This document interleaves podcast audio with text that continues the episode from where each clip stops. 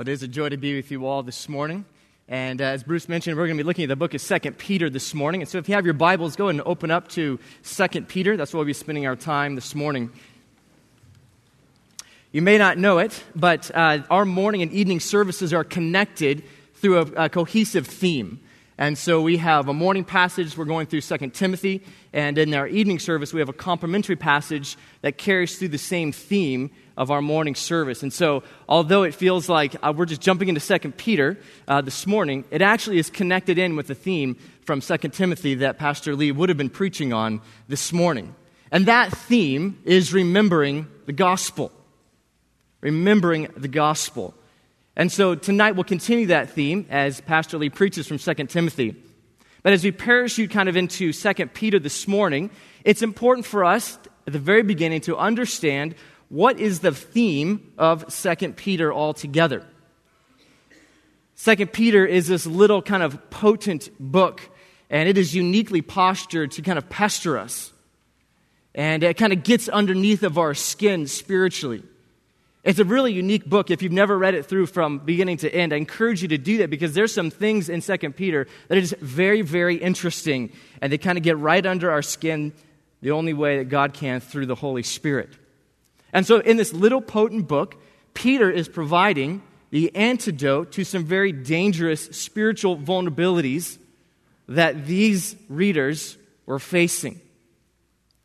The audience that Peter is addressing is in danger they are in danger of being passively carried away by the moral and theological errors of lawless men.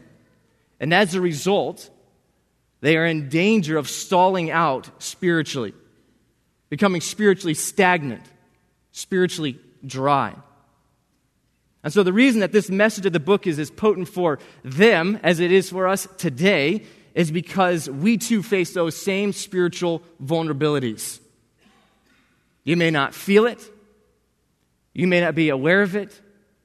You may not even want to admit it this morning, but each and every single one of us sitting here this morning and perhaps listening on the radio are in danger.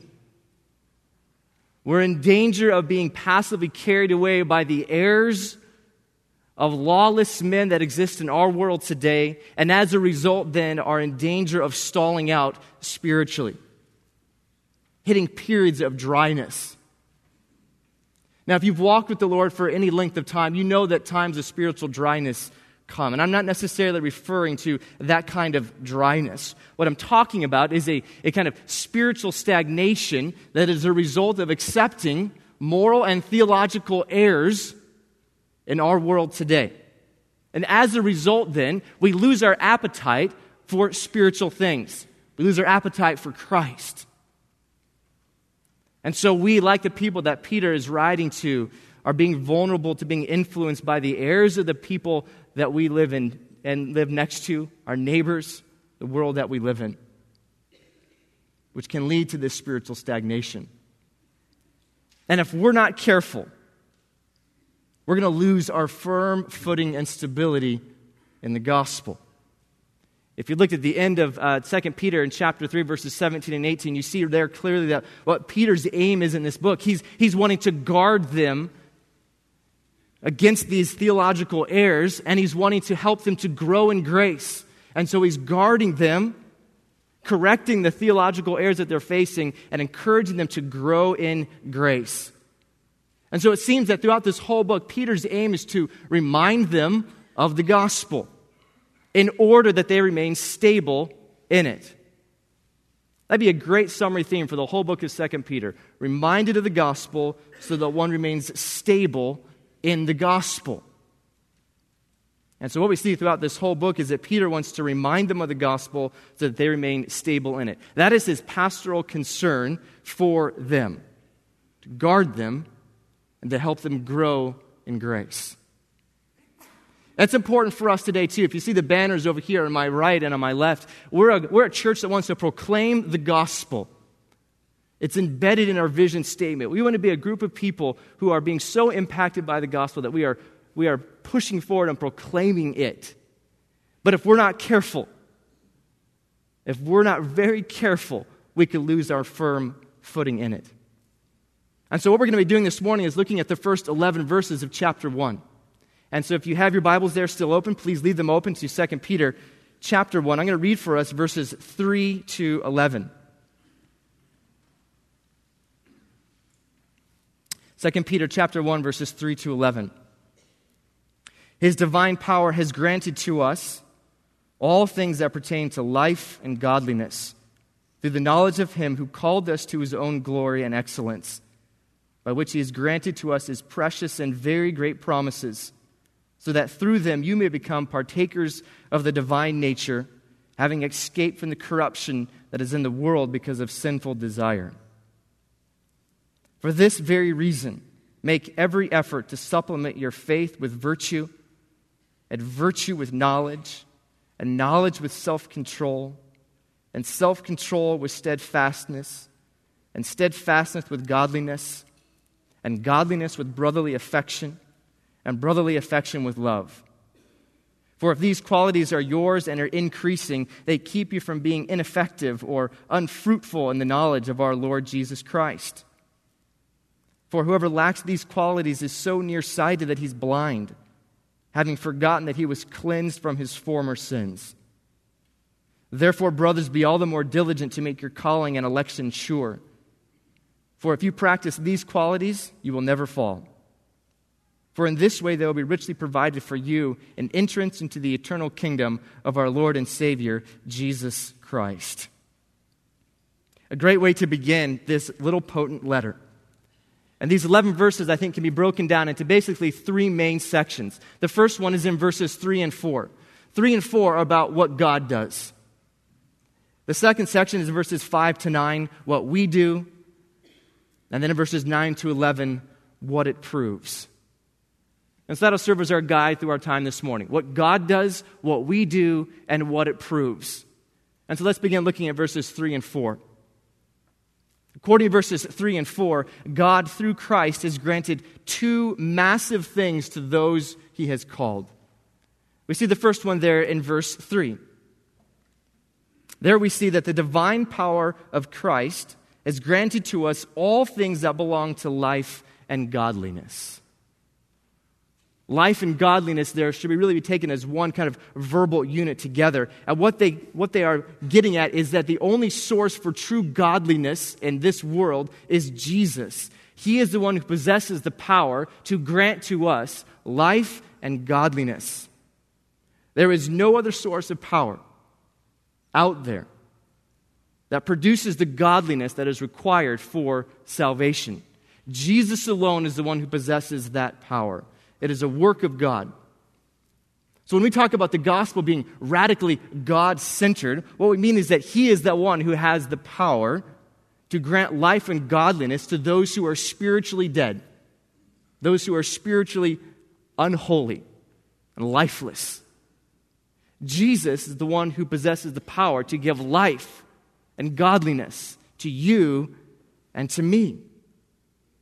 Notice, too, that the power that Jesus possesses is not limited, but rather it provides all things that belong to a life that is pleasing to God. The power that Jesus possesses to give us these things is not halfway. It's not, he doesn't provide just a, a portion of what is required for salvation. His power produces all of it without reservation, without limit, fully accessible to those whom he has called. Jesus' power is the only unlimited source of power in this world that can provide for everything that's needed for a godly life. We could say it's the Hiroshima of spiritual power. Nothing else can compare with it. The men who are in this room, and the women, I suppose, too, right? We love power. We love power tools. We love power running backs. We love power ties. We love power moves, powerful people. The roar of a Harley Davidson, right? Or a monster truck. Power has been one of the dominant pursuits of men for all time, going back all the way to King Solomon, who, among one of his greatest pursuits, was the pursuit of power. He wanted to gain it, he wanted to get it, because when someone has power, they feel significant. They feel important in the world as if they can affect change. Whether that comes through money, whether it comes through position, whatever it may be. When we have power, we feel like we are something. On the flip side, then, when we feel powerless, we feel like we're in a position of being taken advantage of and unable to affect change, discouragement and depression can easily slip in. We are power hungry men and women. What is most amazing about verse 3 is that the most dominant source of power in all of the world that anyone could ever possess is possessed by Jesus, and he directs his power to give life and godliness to you and to me. The divine power of God, who through the power of a spoken word created the universe and all that we see, through the power of a word, that same power he exerts towards you and towards me. And so, as people who love power moves, we could say that God has made the biggest power move towards you and towards me in granting to us life and godliness through Jesus Christ. In the gospel, God has exerted his life giving power to us. That's what verse 3 is about. The second thing that we have been given by God through Christ is seen in verse 4. He's granted to us precious and very great promises. That's what Peter writes there. And what we see in verse 4 is that there's two promises that he's granted to us. The first promise is the promise of sanctification. And so he says that, that, we that we may become partakers of the divine nature, which is simply a way of saying that God promises us to transform us into the likeness of Christ. His promise and will for our lives is our sanctification.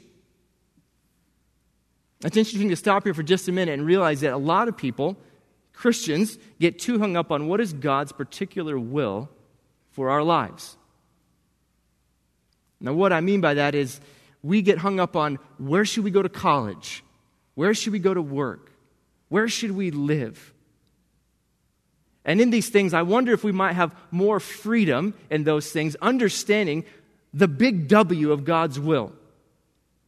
Meaning that His will for your life and my life is our sanctification.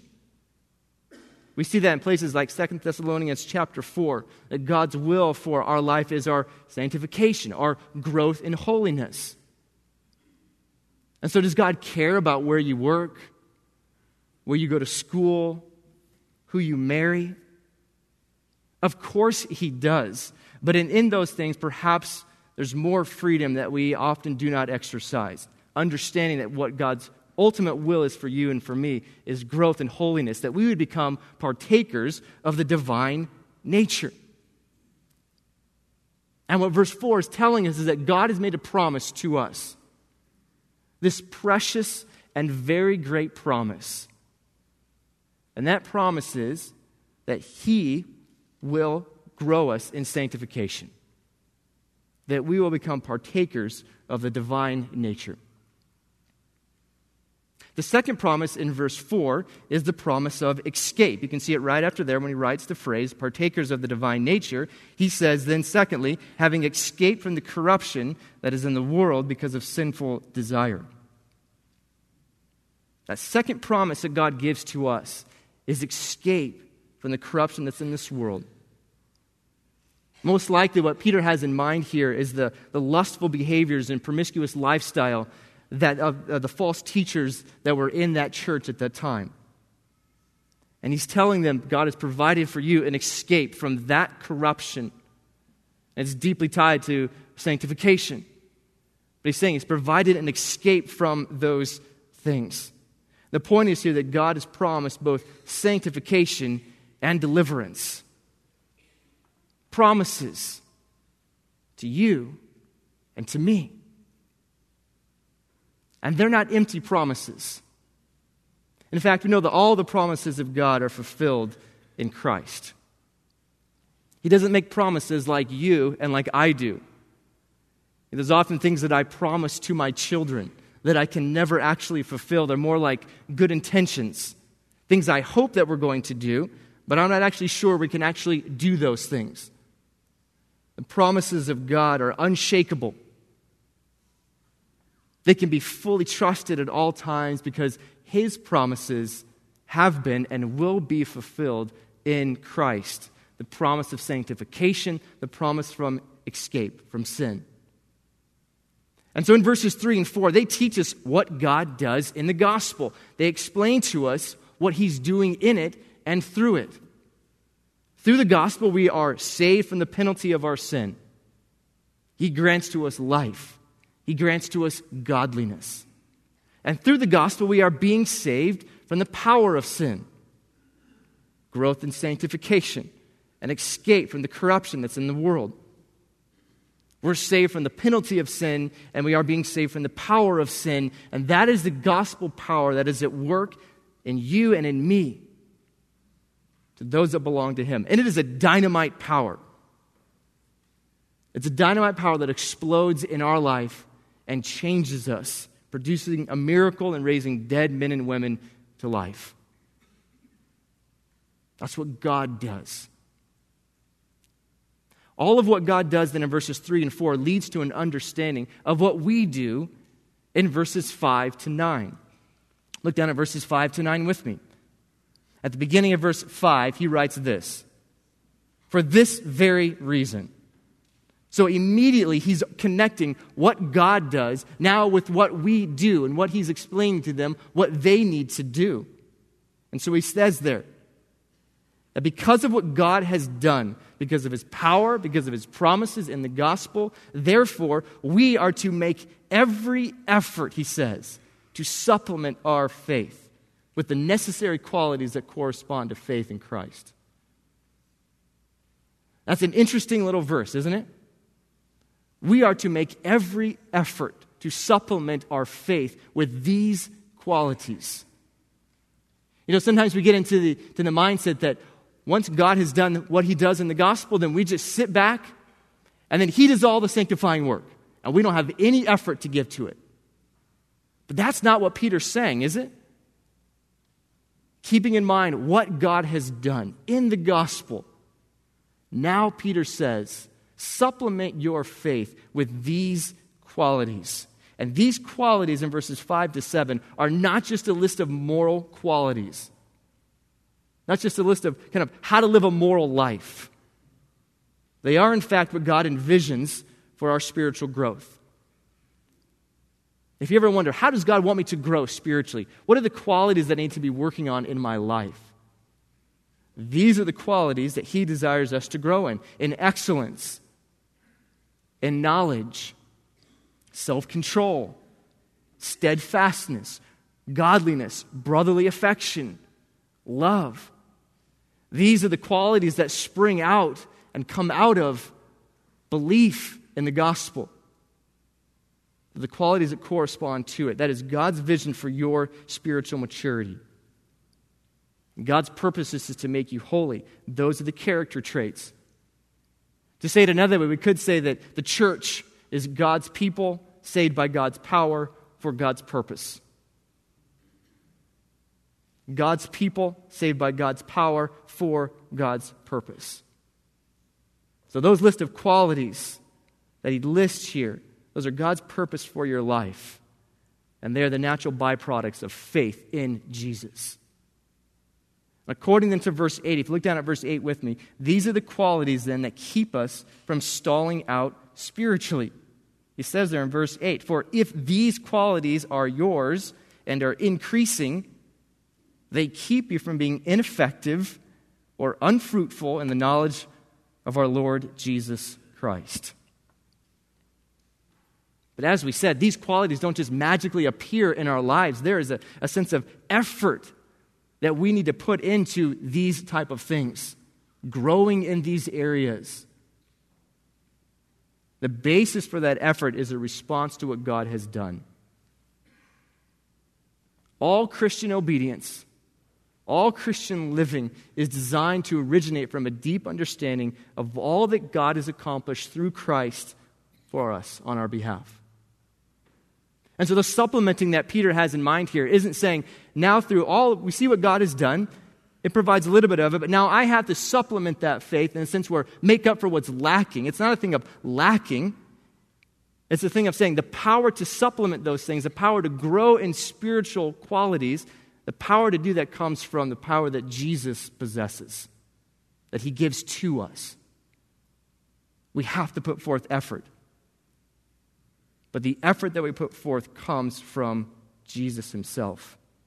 Otherwise, we turn into Pharisees, thinking that somehow, through our own efforts, we can add to what God has already accomplished.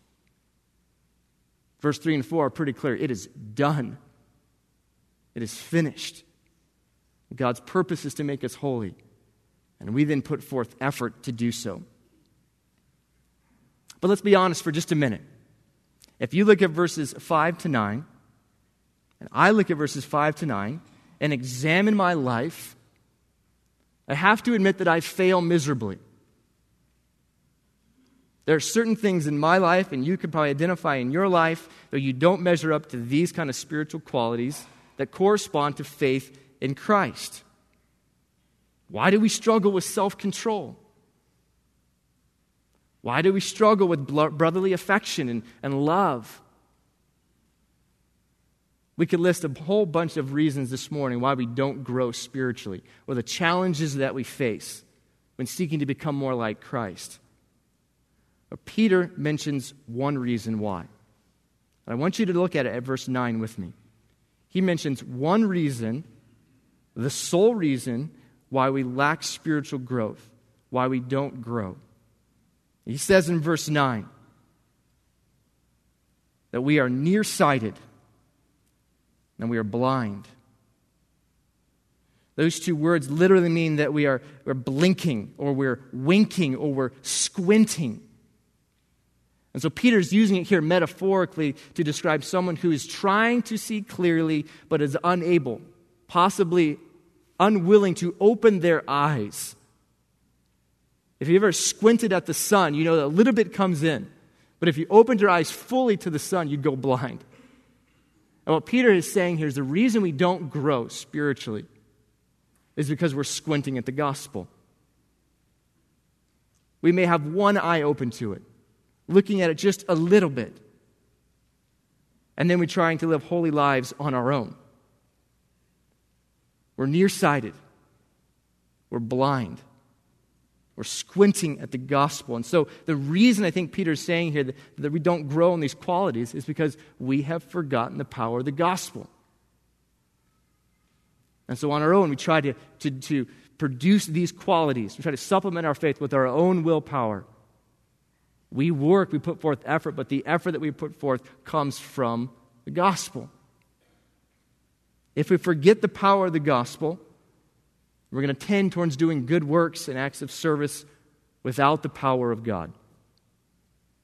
And if we forget verses 3 and 4, we're going to try to do verses 5 to 7 in our own willpower.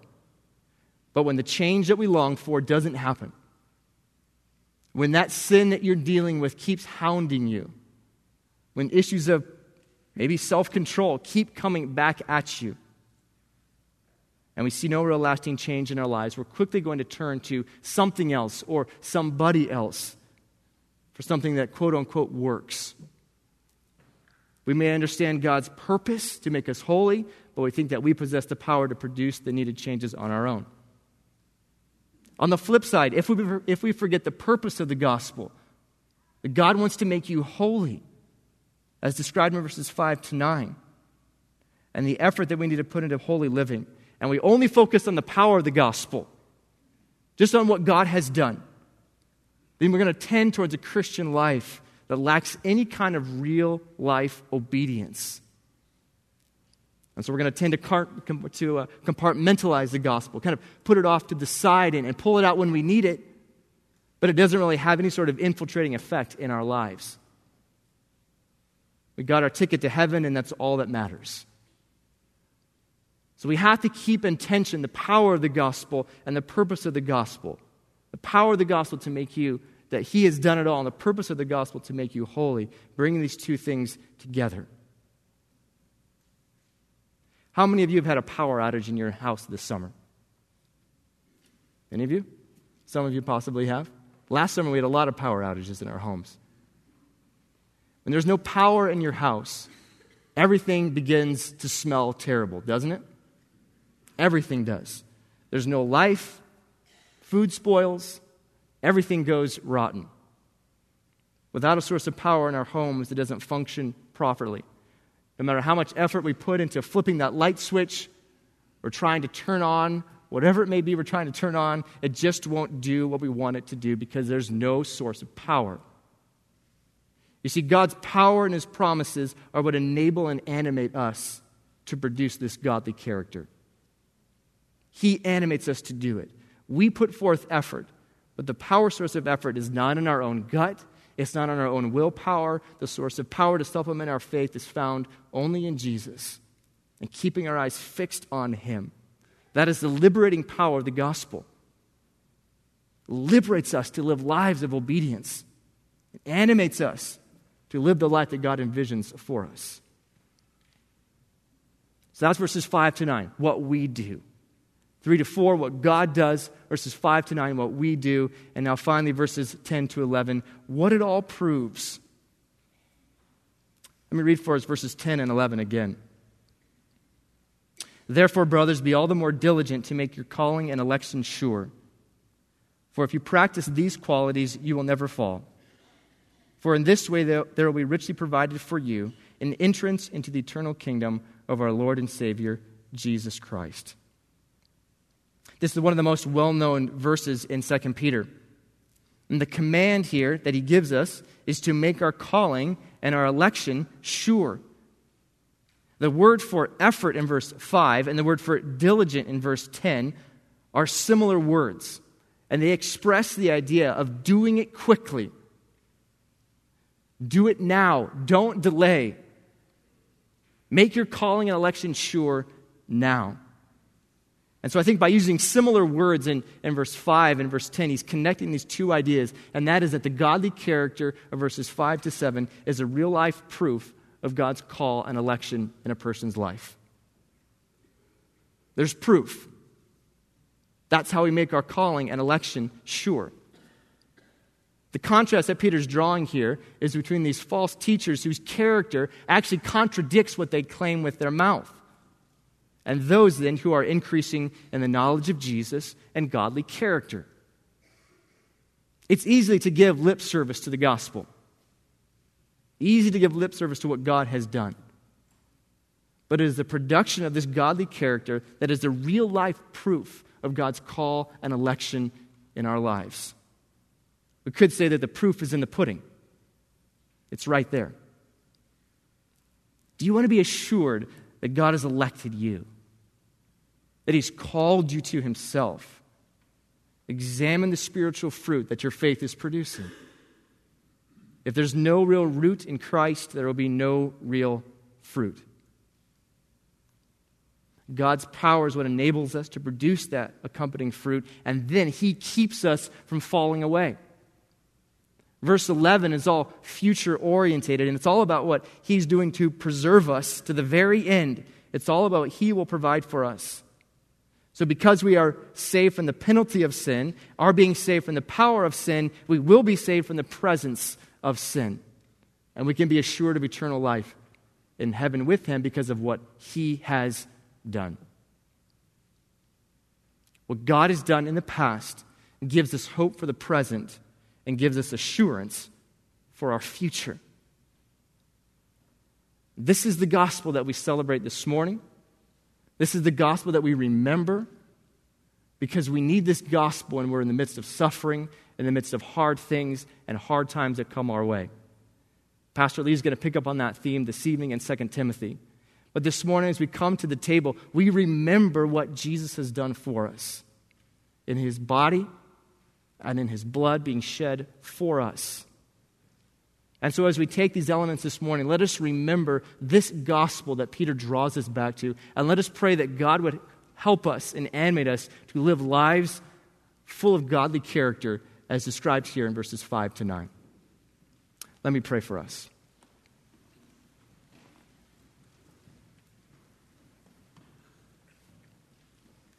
Father in heaven, we thank you that by the power of Jesus, through what he has done, we are saved from our sins. And that because of what he has done and the power that he possesses, we can live lives of obedience. And so, Father, as we remember the gospel this morning and are drawn back to the truths, these precious truths that are the bedrock of our faith, I pray that none of us would just become so routine and rote with these truths that it just kind of just kind of goes right over us. But Lord, that we would be transformed by these truths deeply. That you'd cause us then to long for godly character in our lives. Would you, Father, guard us from stalling out spiritually? And would you help us to grow in grace? In Jesus' name, amen.